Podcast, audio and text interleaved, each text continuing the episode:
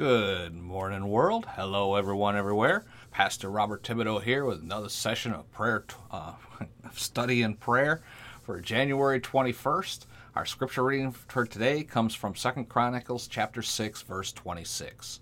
When the heavens are shut up and there is no rain, because your people have sinned against you, and when they pray towards this place and give praise to your name, and turn from their sin, because you have afflicted them. Let's go to Lord with a word of prayer. Heavenly Father, in the name of Jesus. That's where this nation is at right now. That's where this world is at right now. Father, we pray in Jesus' mighty name that they would turn towards you and pray. We pray, Father, in the name of Jesus, they would humble themselves and bow their knees in your presence and turn from their wicked ways. Father, we thank you for this broadcast this day as it goes out throughout the world through the power of the internet that you've given us as a tool to use in this day and time just before Jesus returns to help spread the gospel to every person on this planet. And Father, we thank you for it in Jesus' name. Amen and amen. Today we're going to talk about when the heavens are shut up. You know, yesterday, uh, you know, we talked about, you know, everything that's going on in this nation and around the world, that everything that happens doesn't take God by surprise. He's allowing it to happen. He doesn't make it happen. He's allowing it to happen because it's something that the the culture and the society of the world today has asked for to happen. They've turned from him. You know, it, it may be taking a lot of people by surprise. It may generate a lot of resentment. But remember this God is the one who sets up kings and removes kings. So none of this surprises him. Governments change, countries change, leaders change. But if he's the one who truly is in charge, then we need to let God work out his plan for whatever reason we see all of this happening around us. It may just be the way God is going to usher in the return of Jesus. I believe that. But the discussion about all that is really for a different day. Yesterday we read from uh, verse 24 in Second Chronicles chapter 6. Today I want to look at verse 6. When the heavens are shut up, there is no rain because your people have sinned against you. So let's just stop there for a moment. A lot of the turmoil that's happening right now is because we, the people, the Christians in particular, have turned against God. And I'm not saying we've forsaken our relationship with, uh, with God or anything like that. What I am saying is that the Christian base in this country failed to stand for God and with God in the face of adversity. Instead, we just kind of were like the ostrich, you know, we just buried our head in the sand, you know, bowed out of the requirement of, of taking an inflexible, unwavering stand against the evil in this land. And now, because of that, it seems as if the heavens are shut up and there is no spiritual rain coming forth, simply because we as a people have failed God and sinned against Him. But there is good news here. The scripture says, when they pray, the Christian believers, when they pray towards this place, now we don't have to bow towards the east, you know, towards Jerusalem. We look towards heaven.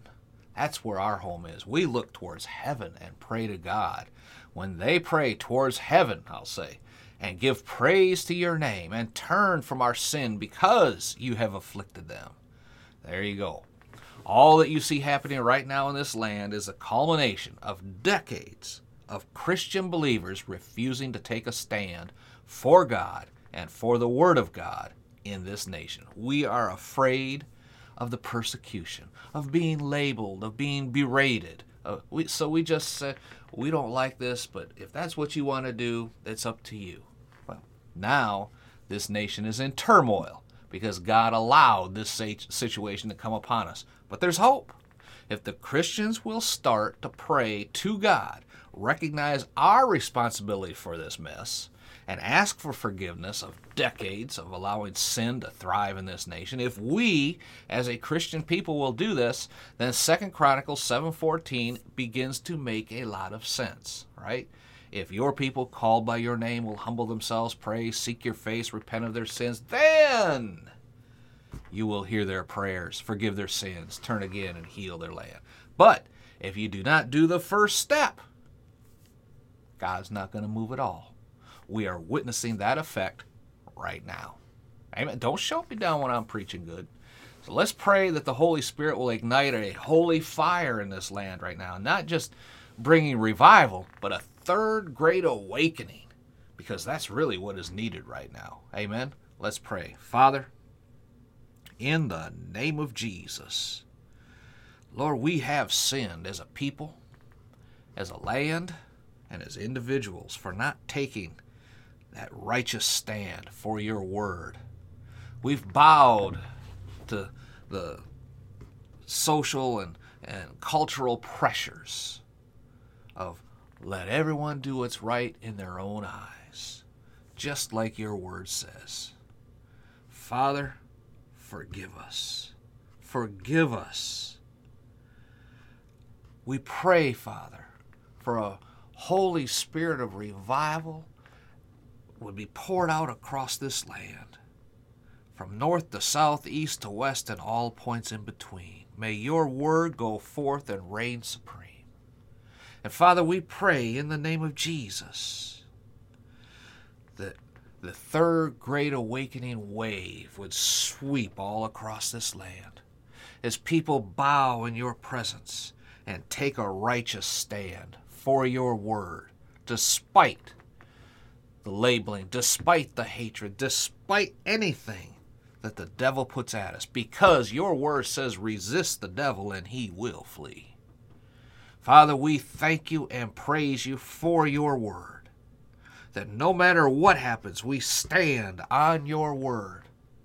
This country can go to hell in a handbasket and it does not matter because we stand on your word and we look forward, we look up, for the soon return of Jesus is drawing near. And we thank you and praise you in Jesus' name.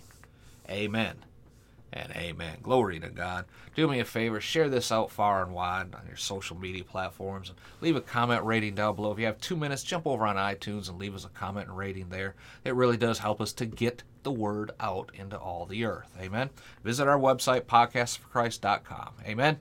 Until next time, it's Pastor Bob reminding you again, 1 Thessalonians 5 17 Living Bible says to always keep on praying. Be blessed, folks. We'll talk again tomorrow.